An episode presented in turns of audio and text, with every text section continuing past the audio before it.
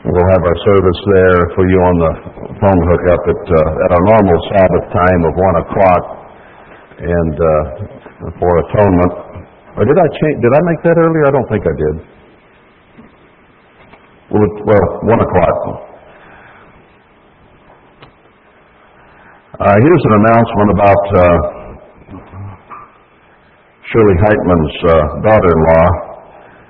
Uh, she was having some difficulties we announced previously. It says, after spending several weeks in rehab, uh, Marianne Kennebeck, Shirley's daughter-in-law, is returned home yesterday. Once again, we wish to thank you for your prayers and support. That's from Paul and Marianne and from Shirley. Well, if atonement's next week, that means Feast of Tabernacles can't be very far off either. Uh, so here's a feast announcement already. We, we're having three different activities during the Feast of Tabernacles other than our services. I mean social family activities. And uh, they totaled all up the meals, uh, the ice cream social and everything. So for all three of the activities, it adds up to $15 per person for all three activities combined, which is pretty cheap. Uh, it says, please have the money turned in to Charnel and or Rachel by the 2nd of October so supplies can be purchased. It's almost October. The 2nd of October isn't far away, so of course that can come out of your second tithe. No problem there at all. It's for the feast. But get that to one of those two individuals if you can between now and the 2nd of October.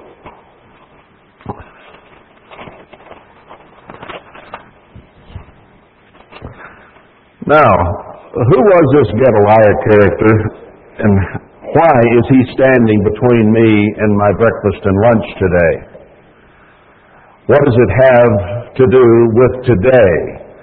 He was a Jew at the time of the fall of Jerusalem, and Nebuchadnezzar, not God, but Nebuchadnezzar appointed him as the governor of the Jews who were left behind when the captivity went into uh, Babylon. Uh, he was later killed, but a fast was instituted so that the Jews from that time forward fasted on this day that we are today fasting. So what connection is there between that ancient history and today and what the Jews do and what God's people, apart from those who are, might be physically Judah, are doing at this time? I think I will, I know I will, take time today to go into this a bit and help us perhaps better understand why it is that we need to do this. Uh, it was never done in Worldwide Church of God. There may be some little group somewhere around the world that I don't know of who may be doing this. But as far as the greater church, or the lesser church of God, I should say, uh, perhaps, I used to call it the greater church of God that had been split, but it's lesser and lesser all the time. Uh, I don't know of any out there, I've never heard of it at least, who are keeping the fasts that the Jews keep and that are mentioned in the book of Zechariah. And we started doing it after I examined Zechariah pretty carefully, and I've preached that and read it to you before, but I want to go back to Zechariah 7 today and rehearse just a little bit of this because it's germane to what I have to say about why we are doing it today, and it has a great deal to do with history and with prophecy. So here it says in chapter 7, It came to pass in the fourth year of King Darius that the word of the Eternal came to Zechariah, fourth, fourth day of the ninth month. And when they had sent to the houses of God some men to pray before the Eternal and to speak to the priests which were in the house of the Eternal of hosts and to the prophets. So these men went to pray and they went to ask questions.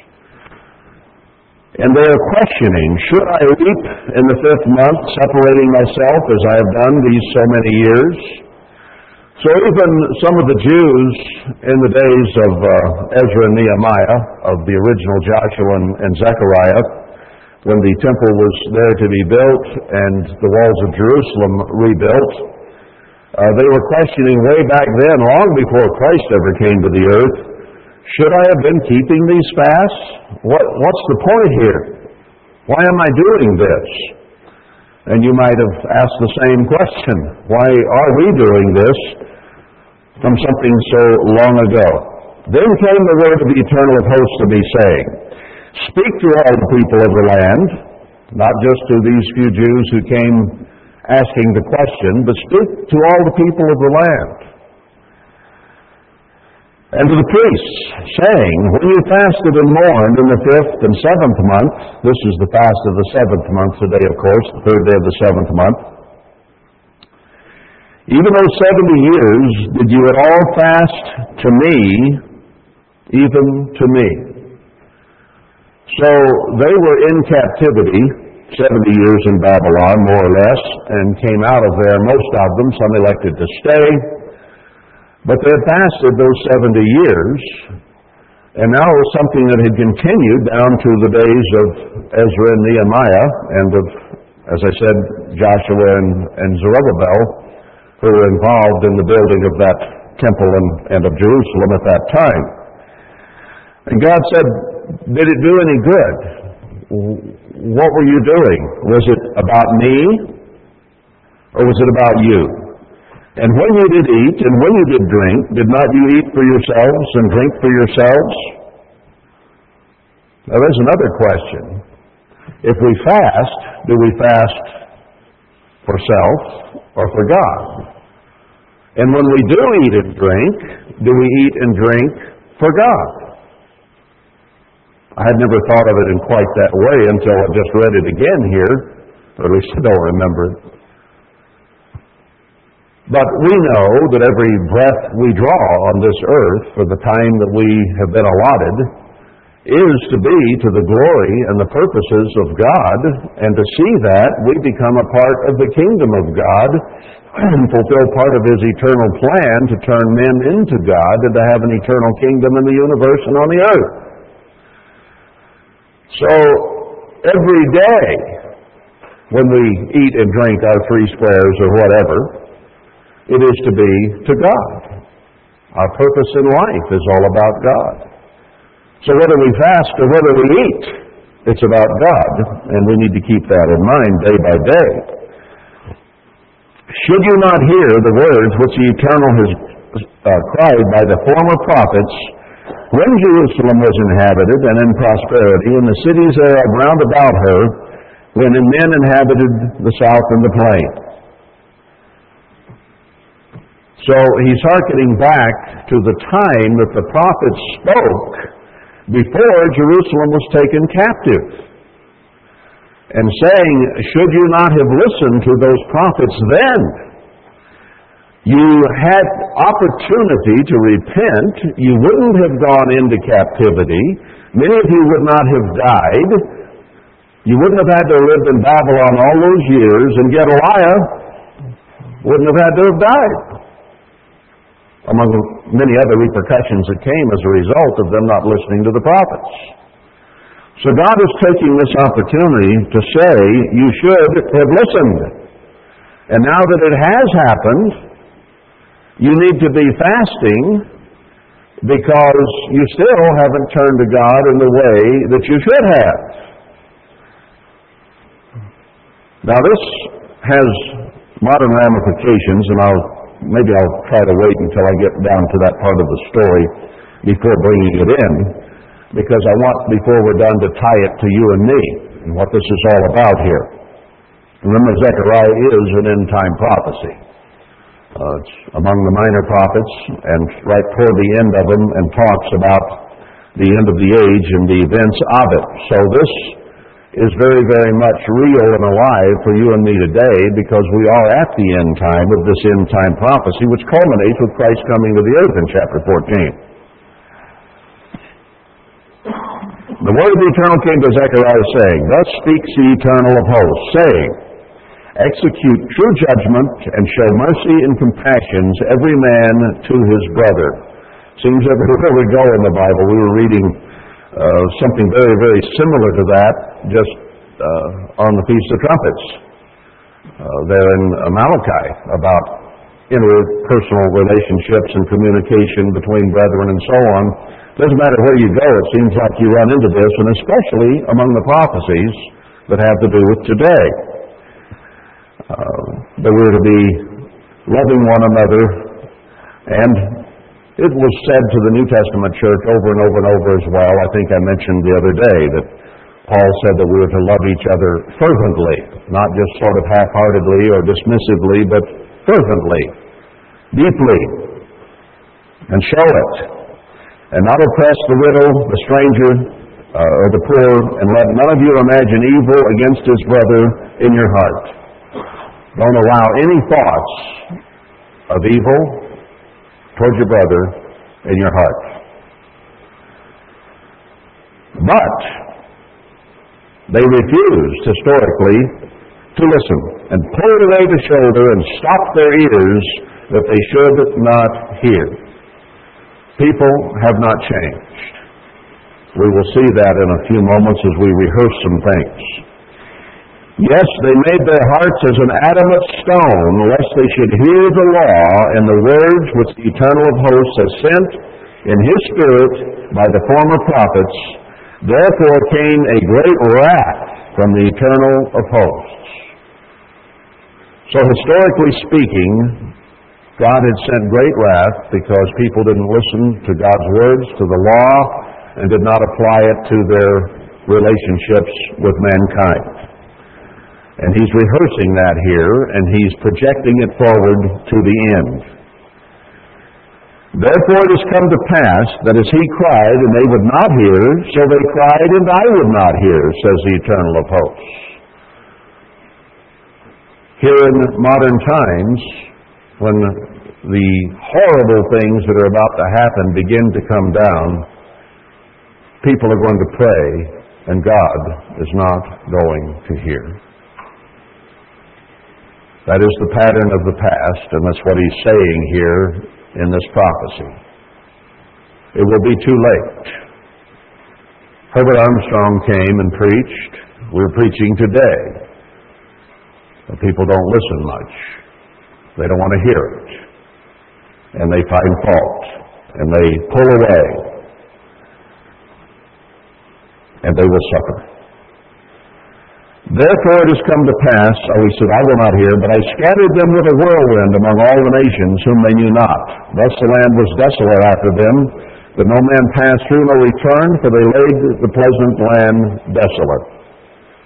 So God just lays the story out again about what had transpired and what will transpire again. Now I know you're in your mind you can begin to, we've done it many times, tie this to what's happened here with the church over the last few decades. I, used to say past few years, but it's now turning in, pushing at 30 years since these things began to happen. And more said there about this. And the, again the word of the Eternal of came to me saying, Thus says the Eternal of Hosts, I was jealous for Zion with great jealousy, and was jealous for her with great fury. Oh, God loves his people. He loves us very deeply. And when we go the wrong way, or deny His words, or pull the shoulder away, or give to, into our carnal human nature, and don't pay rapt attention to Him and His ways, and diligently obey Him, He has a fit of jealousy. Now, He controls it. I'm not saying it's wrong of God to be jealous. I'm glad He's jealous. I'm glad He cares about us. But it's not uncontrolled jealousy or jealousy for a wrong reason.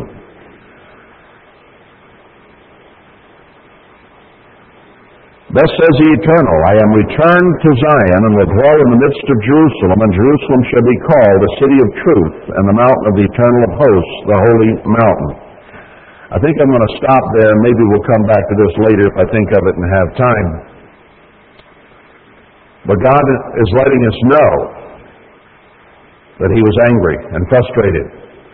And we have seen that. We've experienced that in modern days where what God had built was only half worshiping Him and half in the world and lackadaisical and only going through the motions, and it infuriated Him. So He spewed us out of His mouth. When you go back to Ezra and Nehemiah's day and start talking about the Babylonian captivity, the same, same thing happened then. So there are lessons back there for us to learn. This story of, of uh, Gedaliah is back in Jeremiah 40 and 41 as well as briefly mentioned in 2 Kings 25. And I don't want to read the whole story for sake of time because there are other things I want to do and I don't want to make this too long today anyway. But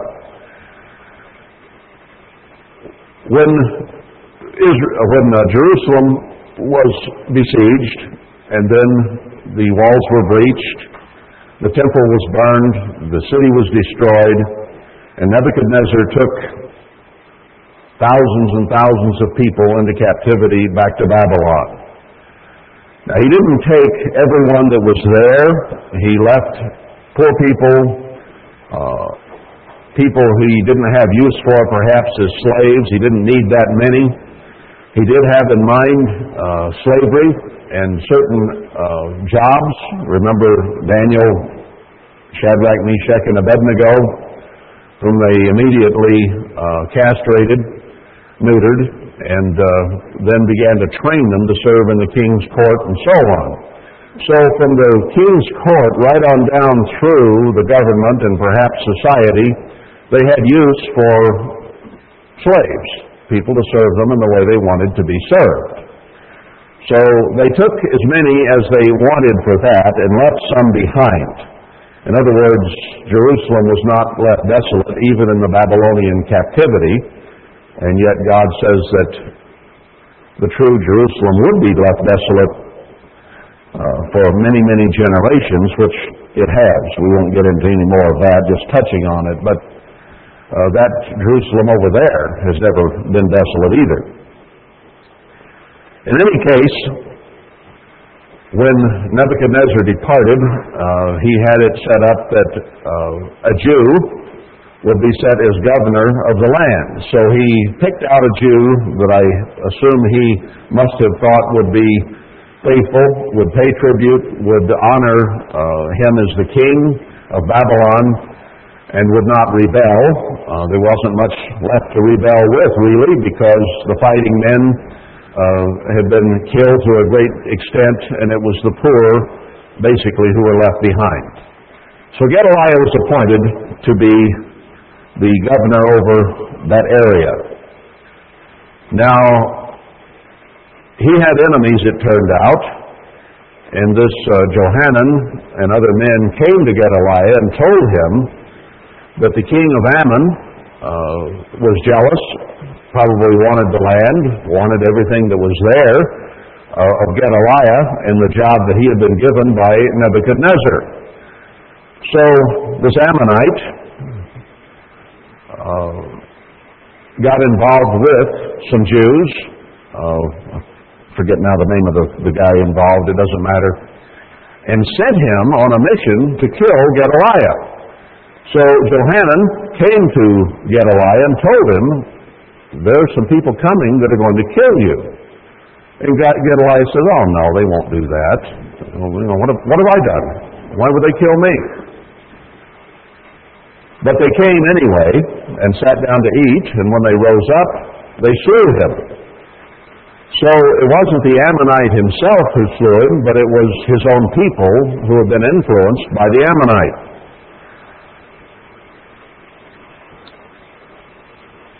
Now the Jews then mourned that Gedaliah had been killed, and the part of the story that is there is that Jeremiah was also on the scene. Gedaliah was not the prophet that God had sent, but Jeremiah was. The people would not listen to Jeremiah.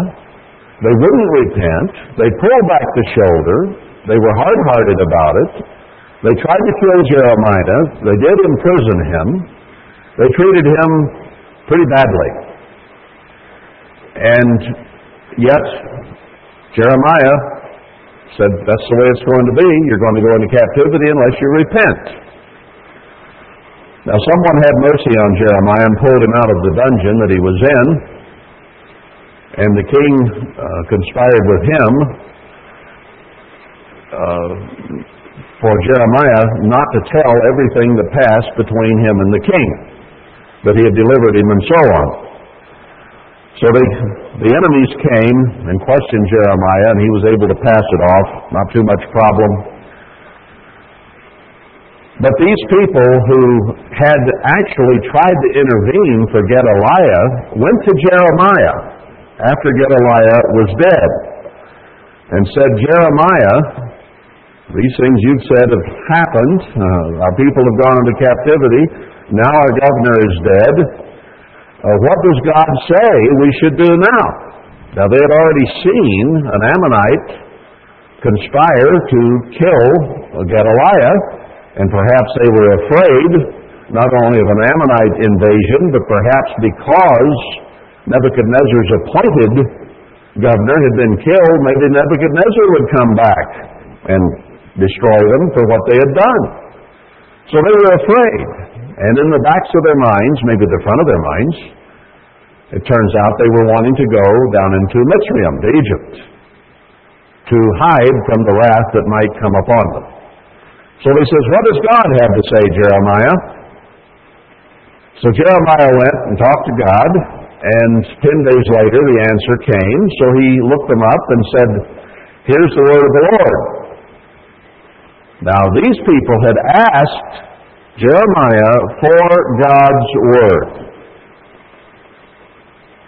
You would think, would you not, that had they asked for and sought God's word, when they heard it, they would be happy to hear it and comply with it.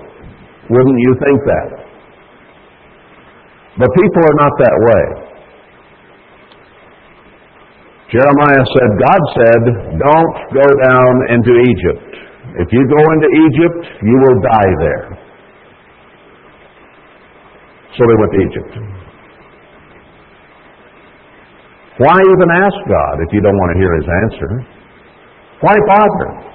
Why be here if we don't want to hear his answers? If we don't want to do what he says? Why even ask? Why consider it? Why read the Bible? If you're not going to do what he says anyway, what's the point? In fact, you might even bring wrath upon your head if you do seek God's word, and then it comes and you deny it. That's pretty scary territory to be in as well. So, they headed for Mitzrayim. Well, turns out King Nebuchadnezzar wasn't apparently that upset about some Jewish governor being killed. You know, there's lots of them around. You can get another one. Or whatever. And the Ammonites didn't attack. But Nebuchadnezzar had already destroyed Jerusalem. He had already taken the Jews captive. He didn't want to go back there and mop up a few poor people that had been left behind.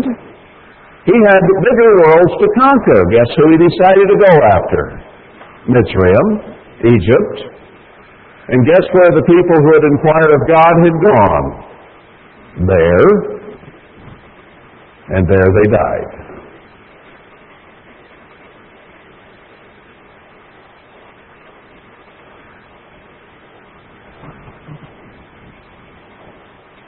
So that's the story, basically, of Gedaliah and a little bit of the background involving it. Now I want to go to Zechariah 1 and tie a little bit together here because Zechariah was there uh, telling the story of Ezra and Nehemiah and so on, but the book of Haggai was written to Joshua and Zerubbabel and a remnant of the people about building the temple. And the book of Zechariah, based on the dates in Haggai and here in Zechariah, began right in the middle of Haggai's message. And here's what God had Zechariah say first in verse 2 of chapter 1. The Eternal has been sore displeased with your fathers. God hasn't been happy with those that you came from. Therefore say you to them, Thus says the Eternal of hosts, Turn you to me, says the Eternal of hosts, and I will turn to you, says the Eternal of hosts. Now that is a statement in various ways. It is said throughout the Bible. That's what the whole Bible is about, really, is turning to God, since Adam and Eve turned away from Him.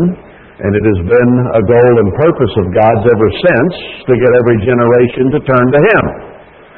And He has had very, very little success. That doesn't mean ultimately He won't because He has His ways.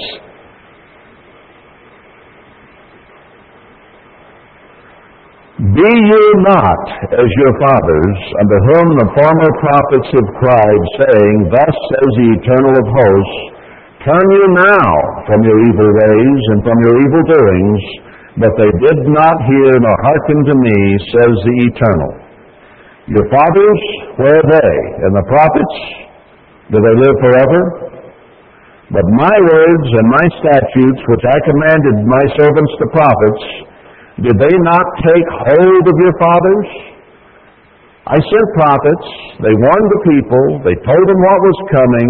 The people didn't listen, and the destruction came. Isn't this the story? Well, yeah, yes it is.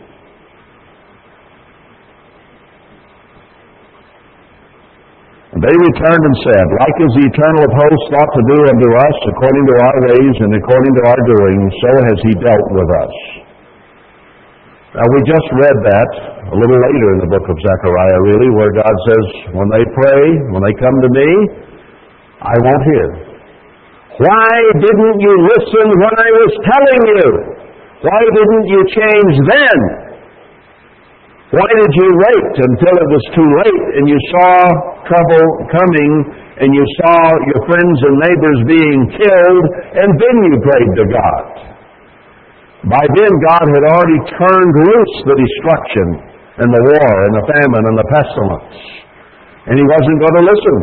He was going to let it run its course.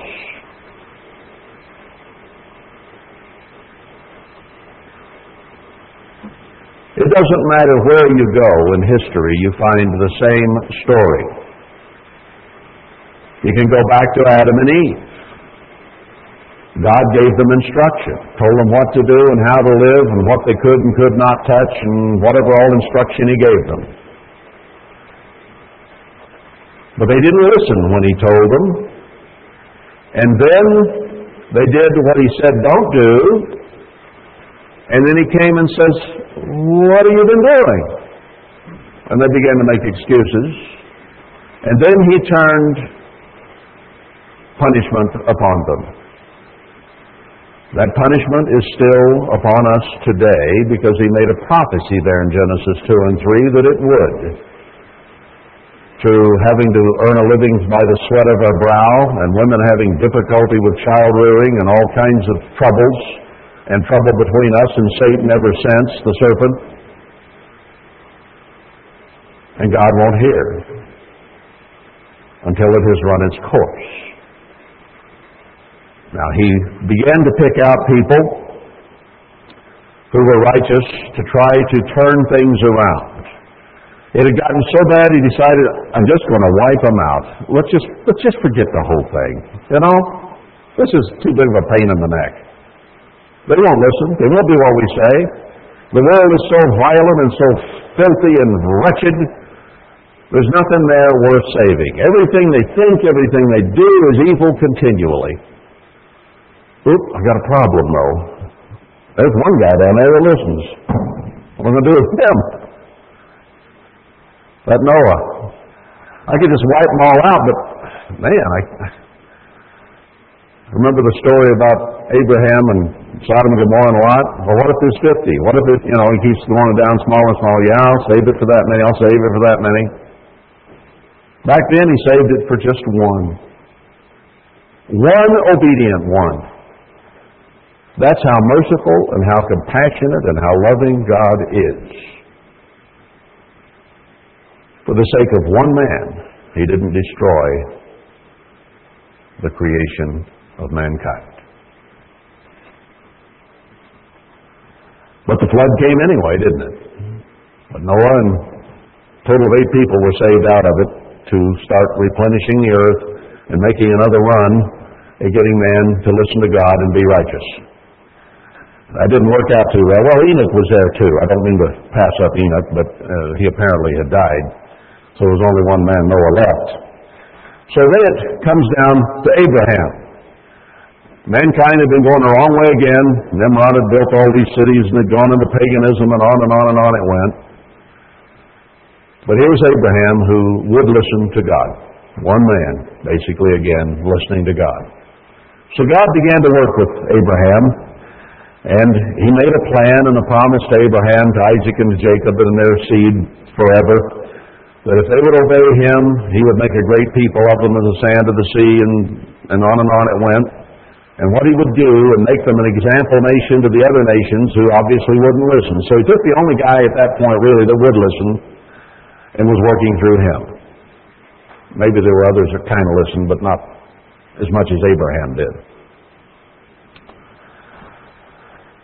And Isaac and Jacob. But they had troubles in the family, uh, you know, about all the jealousies and the parents and the kids back and forth and so on. And it didn't work out too well, but Abraham, Isaac, and Jacob were basically faithful people. But after their death, Israel went into sin and degradation and everything else all over again. So God sent them into captivity. 430 years in Mitzrayim, where they became slaves and went through a great deal of pain and trouble and agony. So God had a baby born at a time when they were trying to kill all the babies, all the male babies, because they were afraid there was somebody coming to take Israel away from Pharaoh and from Mitzrayim. So they had to hide him and preserve him, and he wound up being raised by the princess. And this went out over a period of time. 40 years, and then he had to go 40 years into the wilderness. So after 80 years, when God had set his hand to start delivering, that's quite a while, you know. Not very many here have lived even 80 years. Few of you have. Long time to wait. They were still making bricks. They didn't know. God was working on the problem ahead of time. God always does. So they waited and they waited, not knowing that they were waiting, really, just going through slavery day in and day out. So God sent Moses then to deliver them, and he said, God sent them, and he said, which God is that? We got lots. So there's a little bit of communication problem there to get things going.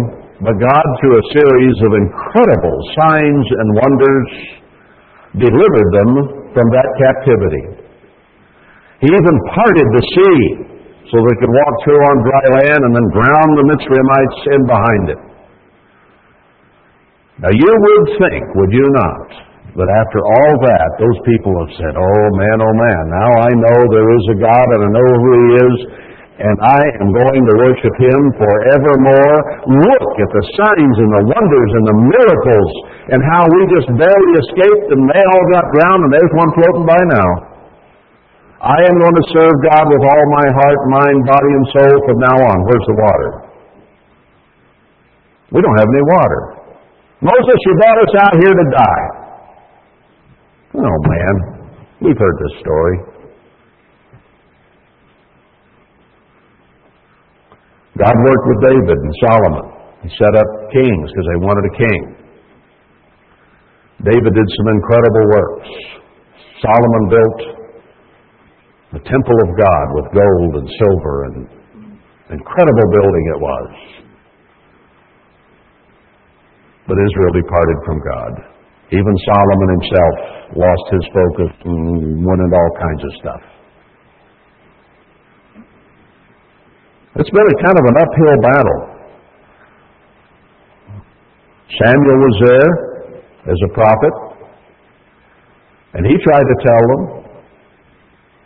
They denied Samuel. God said, Don't worry about Samuel, comes to the territory.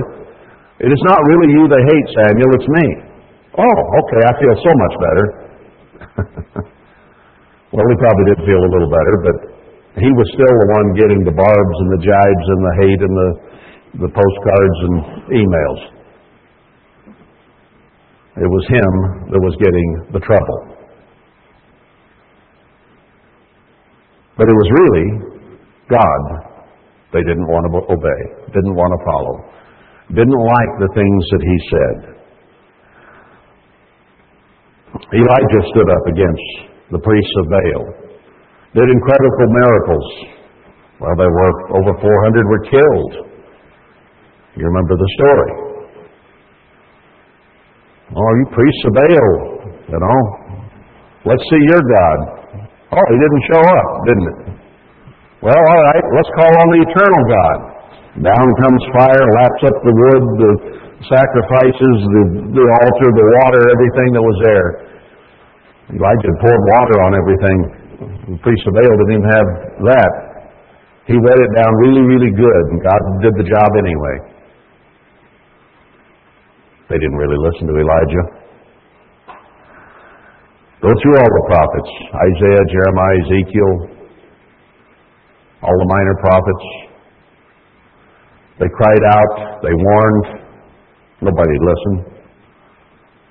God would always have to bring captivity, trouble, famine, pain, misery upon them. They always stoned the prophets. Even Moses' own brother and sister tried it. God punished them. Those closest to him were against him as well. This happened over and over and over again. Christ himself came to the earth. God's very own Son. He came, never did anything wrong, never said anything wrong, never thought anything wrong, was tempted like as we are, but never sinned the whole time he was here.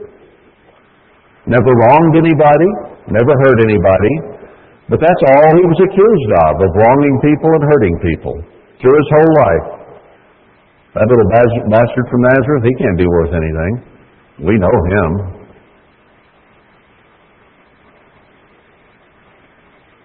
Never wronged anybody, but that was his reputation.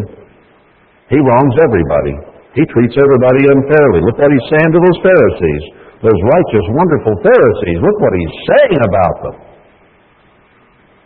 Do you hear the names he called them? He didn't dream that stuff up. It was true. And he said that's what they were. But he preached truth. He preached a way to the kingdom of God.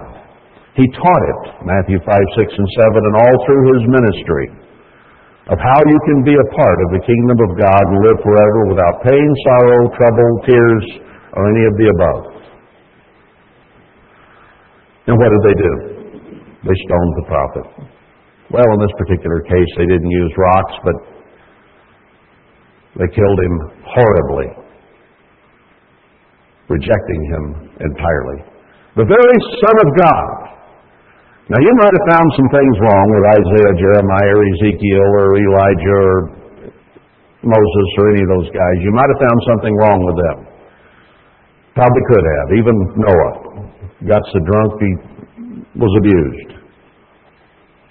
So there was something wrong with David. There was things wrong with all those people. There wasn't anything wrong with Christ. So you and I and they have no excuse, do we? Not to listen to every word of our Savior and do exactly as He says. We have no excuse. Now, He said that here in the end time it will be the same. And that's why Zechariah in chapter 7 included these fasts and what went wrong. Now, let's fast forward a bit to today, or almost today. Here in this end time, God wanted to revive His Word. He wanted to call many people so that He might choose out of those the rest of the candidates to be the bride of His Son when He returns. He needed 144,000 total. So He raised up a man named Herbert Armstrong, And I remember back in the early 50s, mid 50s, listening to XELO and XEG from over in Mexico, 50,000 watt clear channel stations, they would say. We'd go out to the car radio and we would listen because it was very staticky and you couldn't hear it in the house and we'd go sit in the car to listen to the broadcast. And he was preaching back then. I can clearly remember messages from Ezekiel, Isaiah, and Jeremiah about how this nation had better repent or would go into captivity. He was preaching pretty strongly back in those years. And then once GTA took over and so on, then we heard about whales, dolphins, platypuses, and bees and so on. We didn't hear much of the gospel of the kingdom of God. But still in all, God was calling people. And they were learning the basic doctrines and believing and following. And the church began to increase a great deal. But people began to find fault with Herbert Armstrong. I believe he was a minister of God. I believe God raised him up and showed him the things he showed him for a purpose. And he preached them far and wide, and traveled the whole earth trying to get a message across. Somewhat mild and gentle, give and get as opposed to you dirty rotten sinners.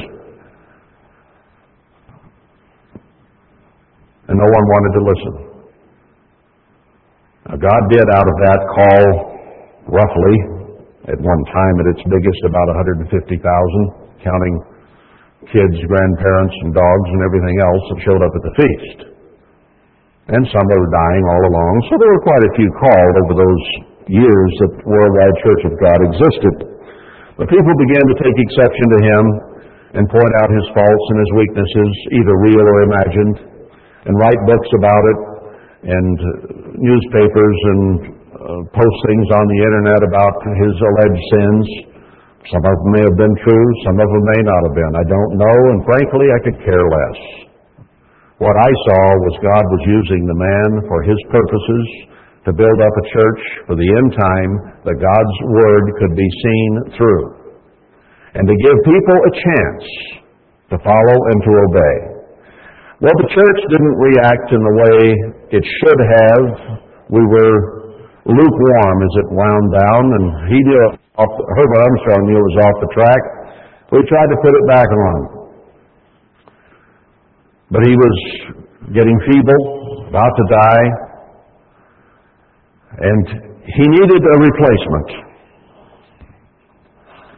When I talked to him in 81 in his office, all he could talk about was, who am I going to get to replace me? And he started naming evangelists. Ah, he can't do it, he can't do it, he can't do it. Joe Tkach is sitting there, he can't do it, right in front of him.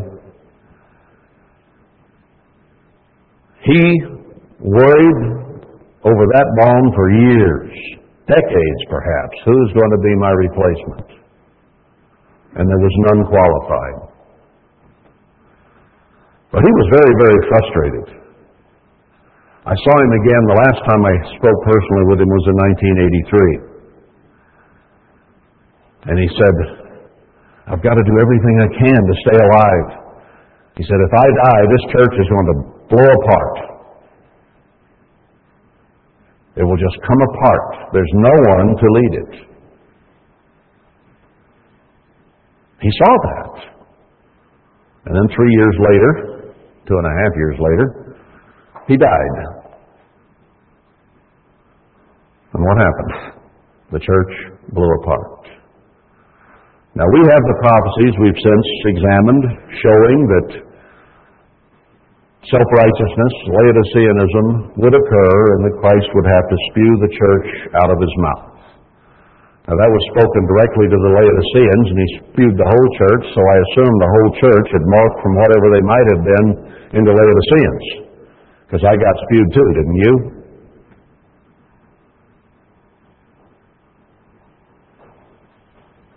Now notice a couple of scriptures. Isaiah 51.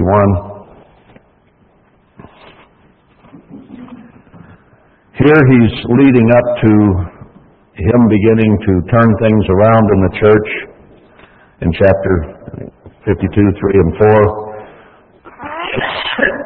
but excuse me, but in 51:17, I took a glass of water, but there's no one up here.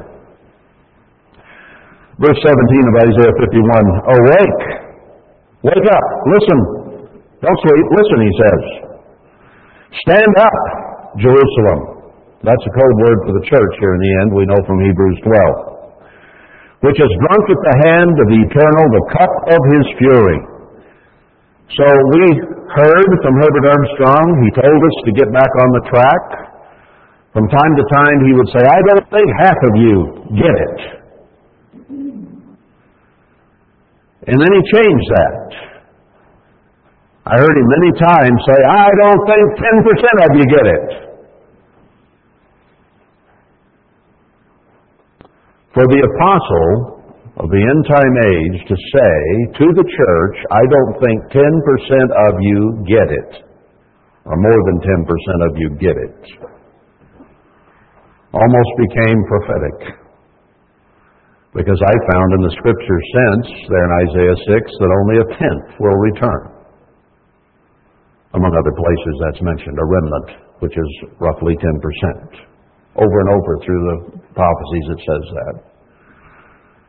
He had it figured out.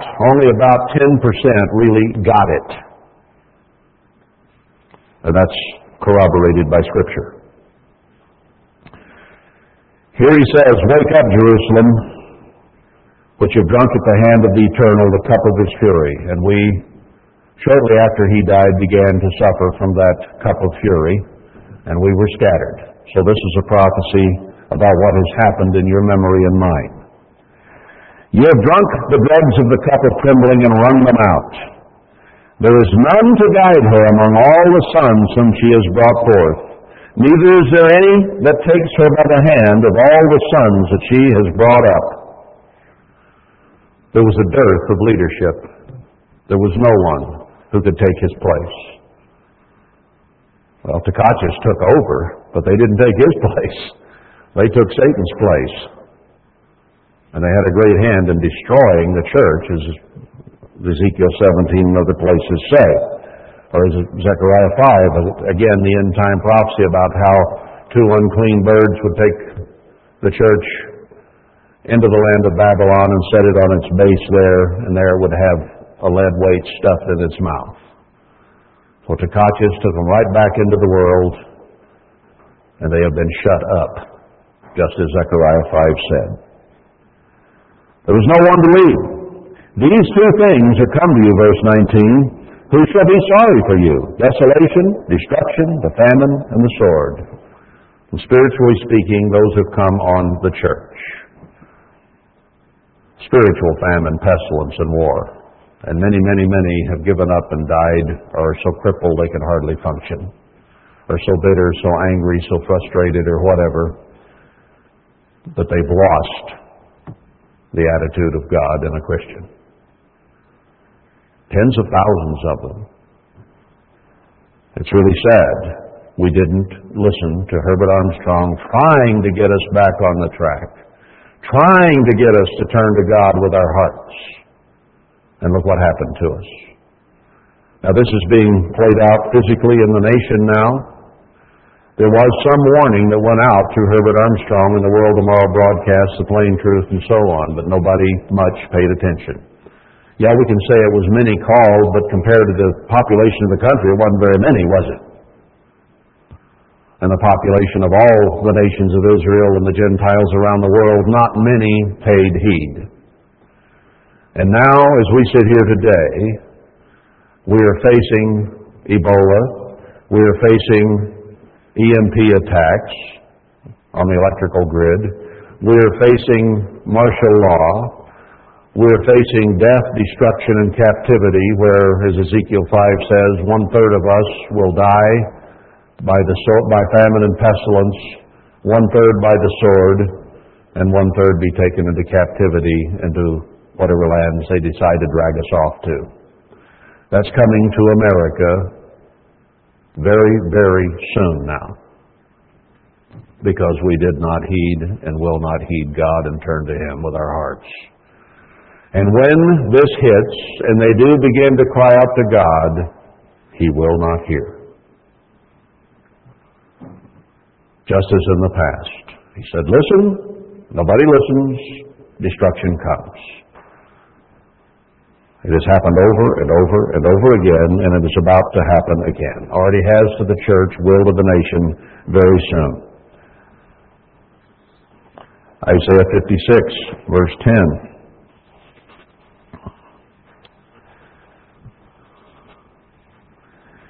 His watchmen are blind. They are all ignorant. They are all dumb dogs. They cannot bark. Sleeping, lying down, loving to slumber. The ministry of the churches of this nation are not truly aware of what's going on, and they don't warn. They don't bark. God says if the watchman sees and doesn't warn, it's on his head. If he sees and warns and they don't pay attention, it's on their head. But most of them don't even see it and can't bark. And that is true of the church itself. They keep teaching basic doctrines, they keep teaching social stuff and having all kinds of activities. And those aren't necessarily wrong in and among themselves. But where do you hear in the lesser church today, I'll use that expression again, where do you hear a strong message of repentance? Where do you hear the truth about what has happened to the church and the understanding of it? It's very few and far between. It is quite rare. You can't find it. Even among the biggest and most powerful, you don't hear much of it. Even those who understand a little bit. I think of one in particular who knows that this nation is coming down, but turning in his broadcast, and all you see is pictures of Herbert Armstrong. For the most part, there's no message there. It's truly sad. They're dumb, greedy dogs who cannot bark. There are shepherds that cannot understand. They shall look to their own way, every one for his gain from his area. Come, you say, come, you say they, I will fetch wine, and we'll fill ourselves with strong drink, and tomorrow shall be as this day, and much more abundant. Some of them even now are thinking, what, I think the biggest one, some of them think it's going to be another three, four hundred years. No, it's not. The scriptures say it can't be. We've already read about the famine and pestilence and droughts and earthquakes and stuff there in Matthew 24 and Luke 21. And he says the generation that's present, when that occurs, is when it will happen. And they won't die out before it happens.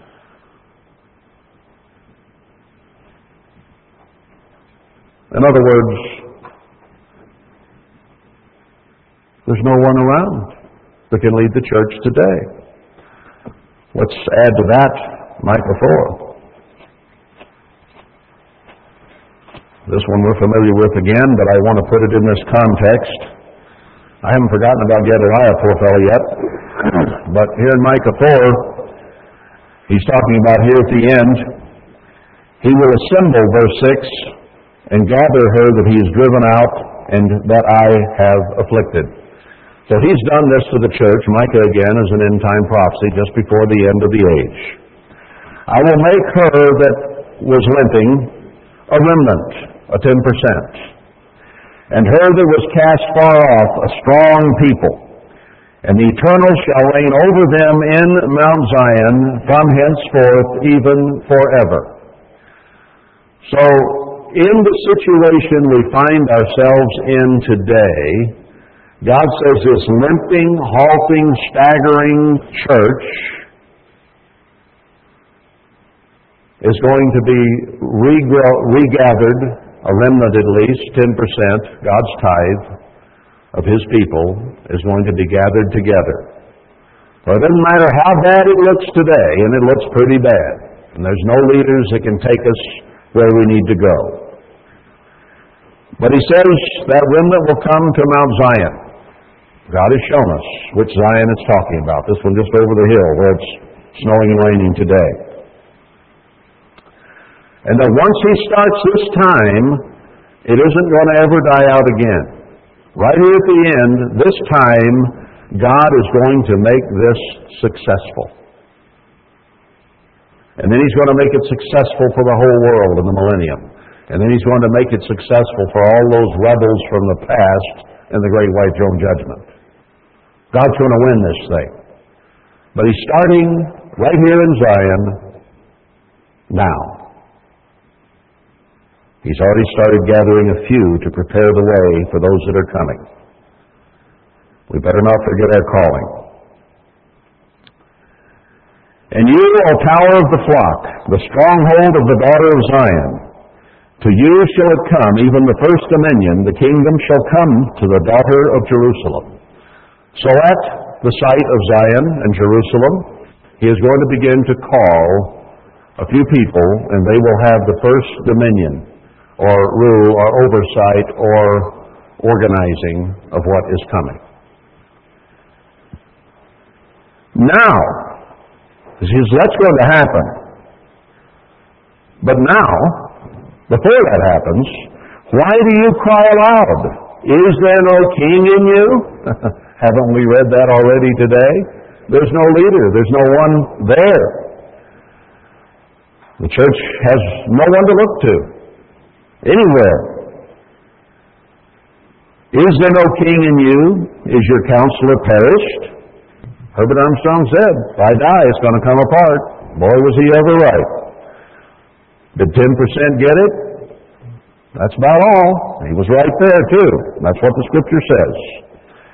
For pangs have taken you as a woman in travail. And he uses that advisedly because after all this pain and misery and hurt and contractions that we are going through, we'll give birth to Christ to the character of Christ in our hearts and minds.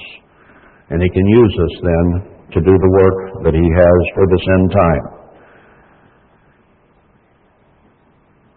Be in pain and labor to bring forth, O daughter of Zion, like a woman in travail.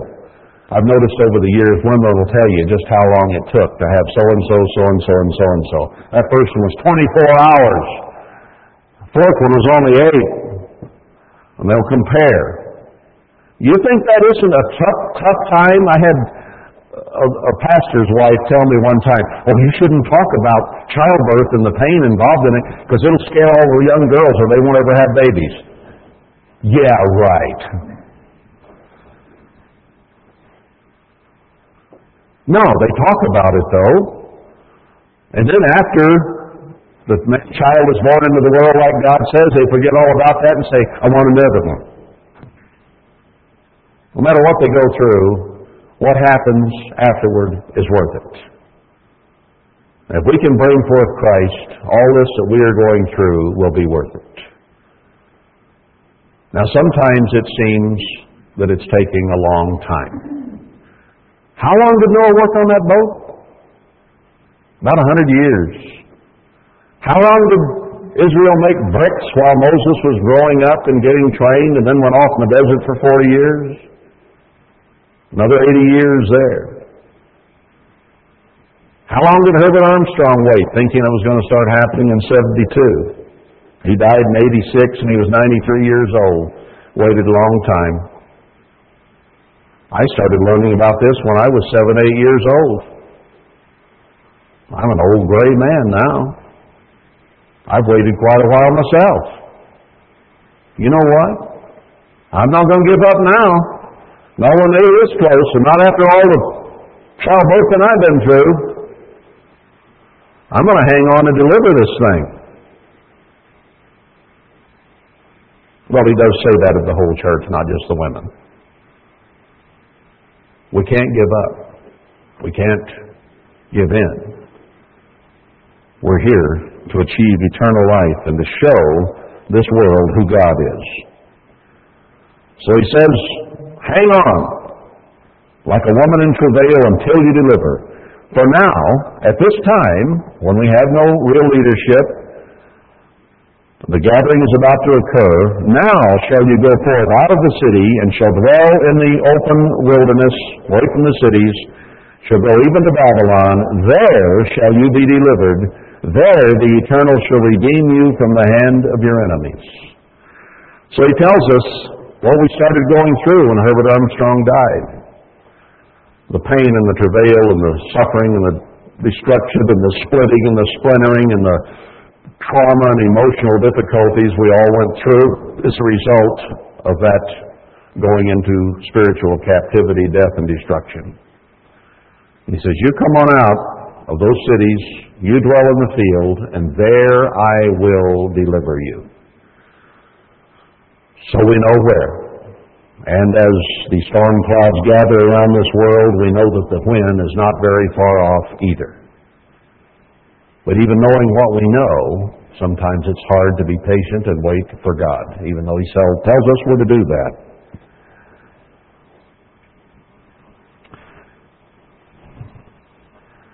Now, we have been going through a thumbnail sketch at least of the various times when God has warned and people did not listen.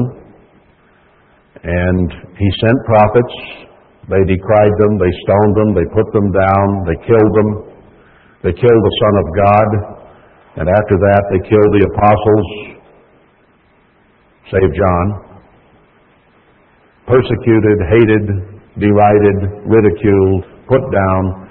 Whether they could argue doctrinally or had to attack personally, it didn't really matter. Any way you could smear was the way you smeared. And then they wound up killing them. So this has been history. Now let's look at prophecy a little bit.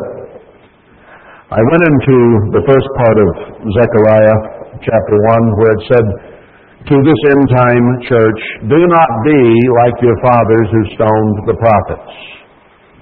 Don't be like that. Now that's a warning in Zechariah that has gone out to all Israel. Israel has the Bible, don't they? America, Canada, Australia, Northwestern Europe, the Israelite nations have the Bible. They have access to Zechariah. They can read it. And if they don't read it, somebody could read it to them. And you know how much more they'd listen if it was read to them than if they didn't and read it themselves? Well, they won't stone themselves if they read it, but if you read it to them, they'll stone you for so doing. So it's harder on you than it is on them. Now, after that prologue, introduction, God then goes to chapter 2, 3, and 4, 5, and 6, and explains that after this destruction of the church and no leadership, he is again going to raise up leaders. In this case, two more. Chapter 3 deals with Joshua, now this story goes back to Ezra and Nehemiah because that was had to do with the building of the temple and of the walls of Jerusalem. And it was a setup for today where Haggai and Zechariah are prophecies of a temple and a Jerusalem yet to be built as outlined uh, in Haggai and in Daniel 9 and other places. So God uses those two names, Joshua and Zerubbabel, and calls them the sons of oil in uh, chapter 4, verse 14, which equate to Revelation 11 about verse 3 and says that they are the same sons of oil. So this time, instead of Herbert Armstrong and his son, he's going to send two more. Now, they are not going to be perfect. It says that Joshua, there in chapter 3, was jerked out of the fire, so he had some problems, obviously. And then in chapter 4, it talks to Zerubbabel and says, You will finish the temple. You started it, you will finish it. And I think that implies that the one who was starting out a new movement, uh, one of the splinters, uh, started something, and then he got scared and backed off when he learned some of the things that we're talking about here today, and he stopped.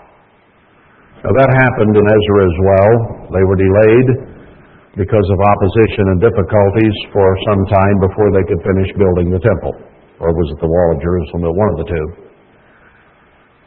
In other words, this man that I speak of is out to lunch for a while. But God said, You started it, You are going to finish it, whoever it is.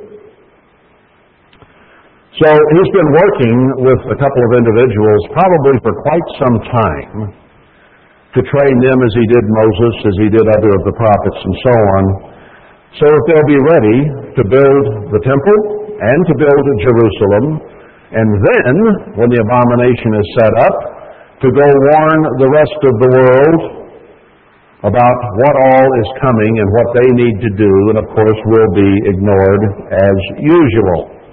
They will be persecuted, they will be libeled, they will have attempts on their lives, and God says that fire will come out of their mouths and destroy any who try to destroy them. But they will persecute, they will torment, they will not listen to those two men that God is raising up. Now, ironically, it isn't just the world, but it's the church they go to first, as is God's habit of doing. They are told not to even deal with the Gentiles at first, but to go directly to the church.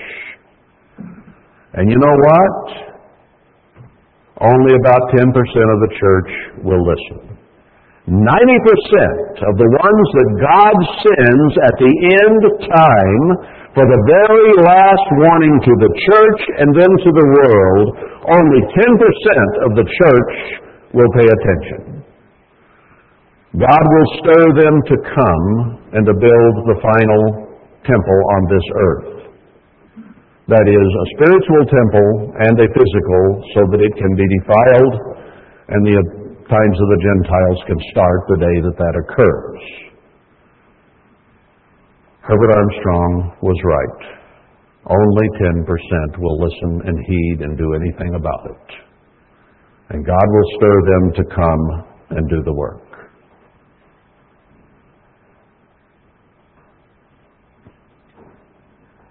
Then the world is going to come apart. And only 100 million out of nearly 7 billion are going to survive until Christ returns. History will be played out one more time. We are here today fasting because God selected out of all that long list of leaders that I gave, and there are more, who were persecuted, tormented, and killed, including the very Son of God.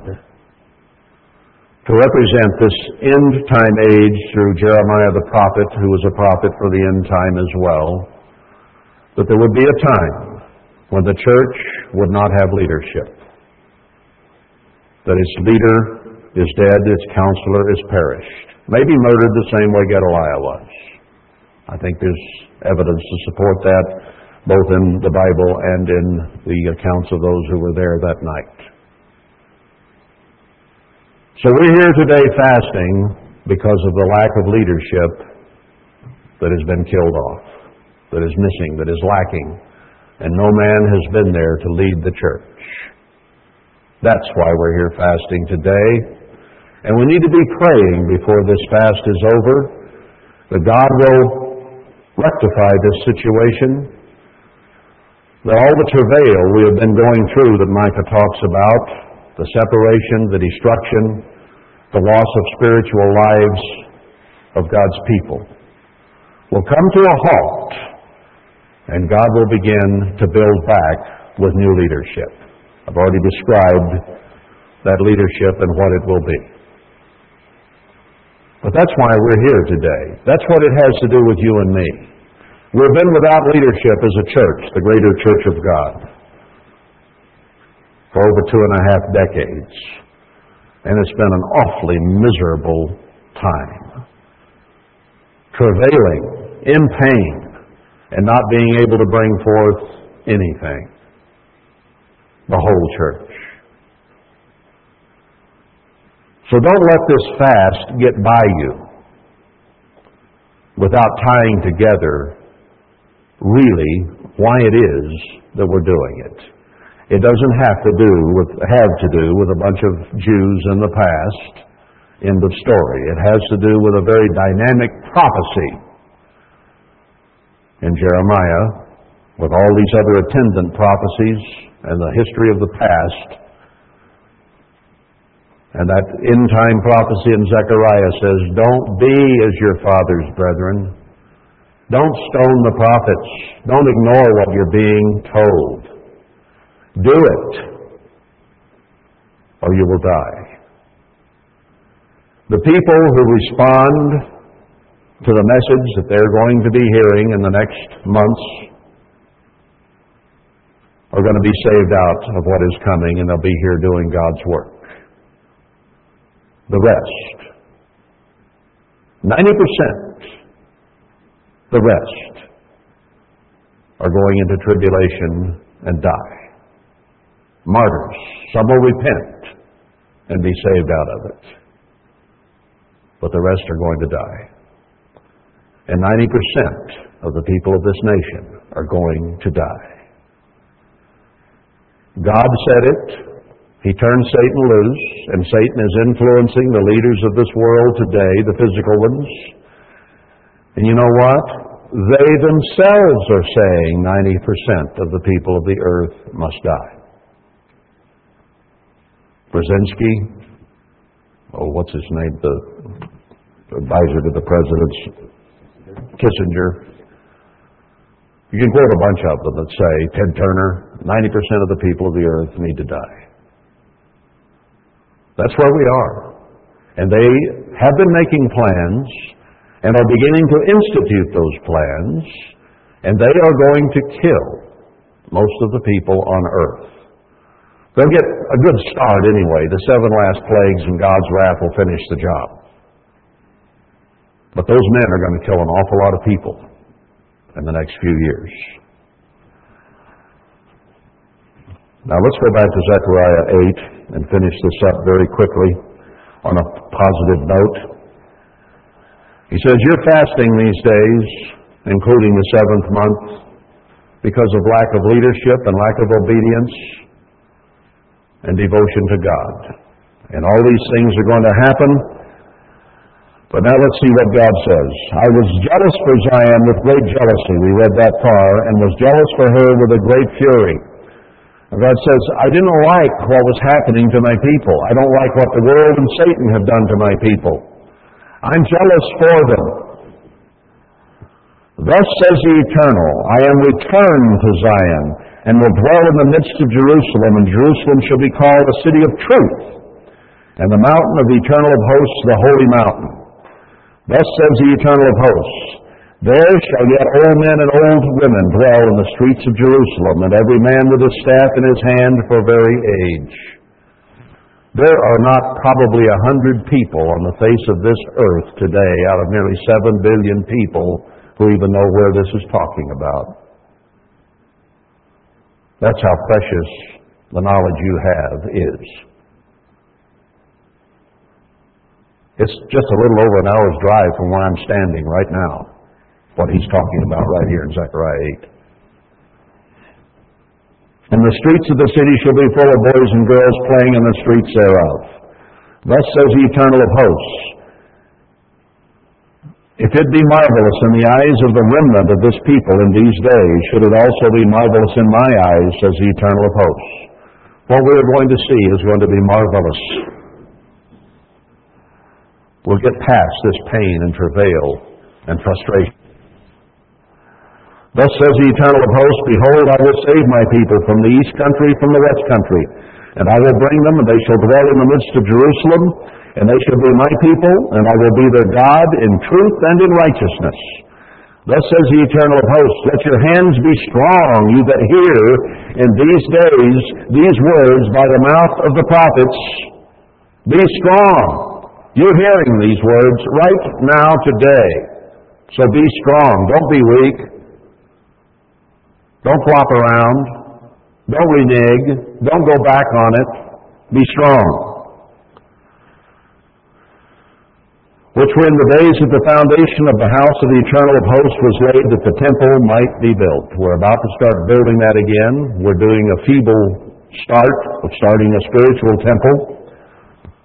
But the physical is to come. For before those days there was no hire for man, no hire for beast. Things were bad. There was affliction. I set all men, every one against his neighbor. Haven't we seen that in the church? Haven't we experienced it right here on this property? One fighting another, disagreeing, stoning, putting down each other and the leadership.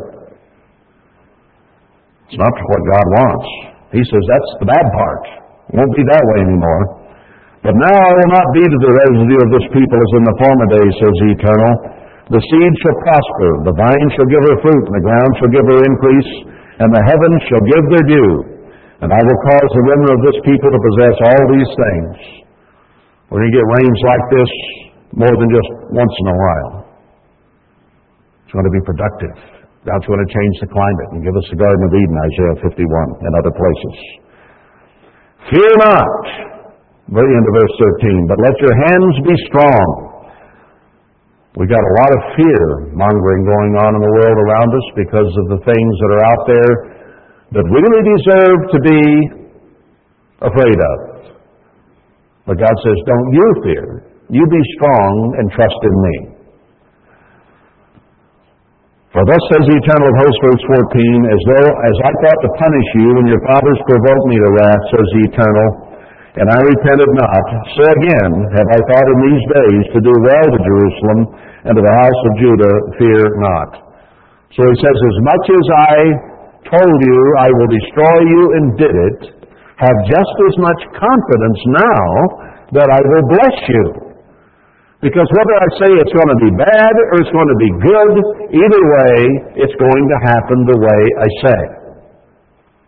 So even though it is still difficult, it's hard to be patient, it's hard to wait, it's hard to control ourselves, it's hard to deny ourselves things that perhaps normally we could enjoy, like marriage and so on, and there's nobody to marry and it isn't a good time and it's bad.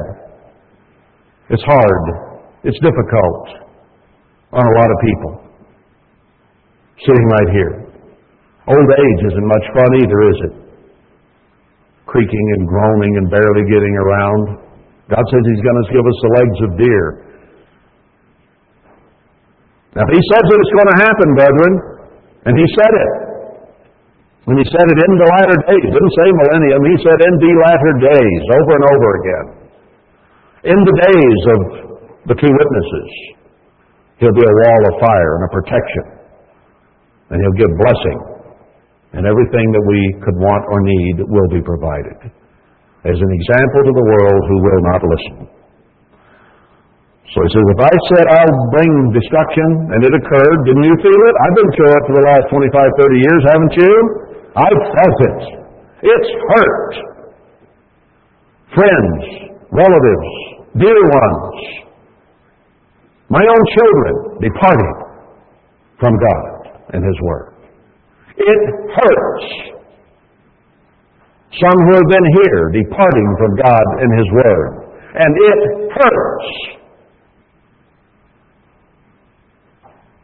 And having been preparing this sermon, I've been praying last night and today a great deal that God will begin this restoration and give us leadership again and take us in right directions.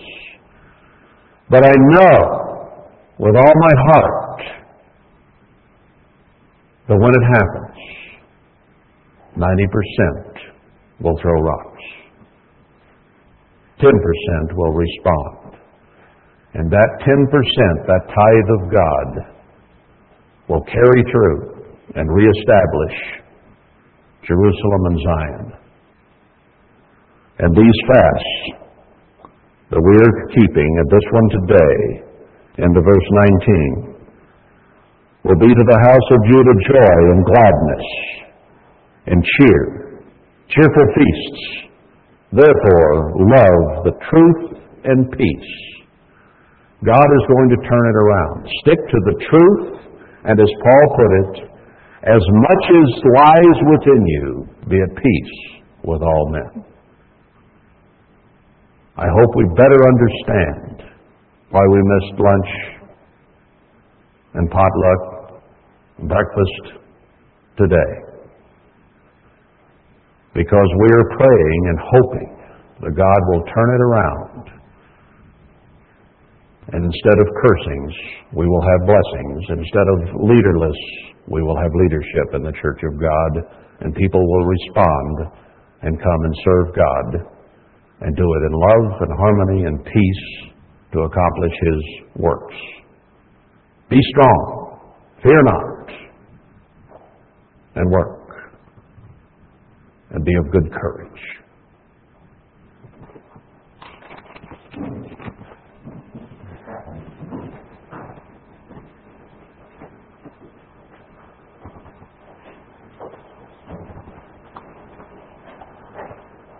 Please rise, people, your hymnal.